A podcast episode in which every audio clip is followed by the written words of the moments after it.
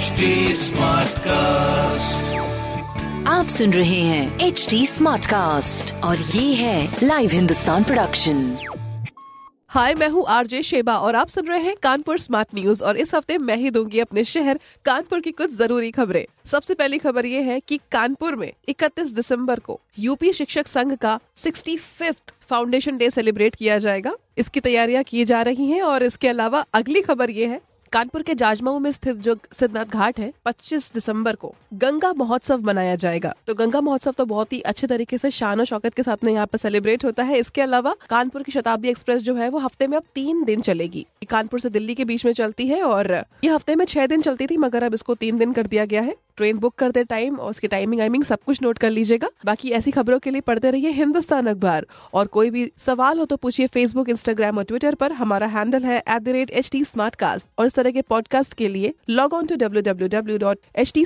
dot com आप सुन रहे हैं एच डी स्मार्ट कास्ट और ये था live Hindustan production HD Smartcast.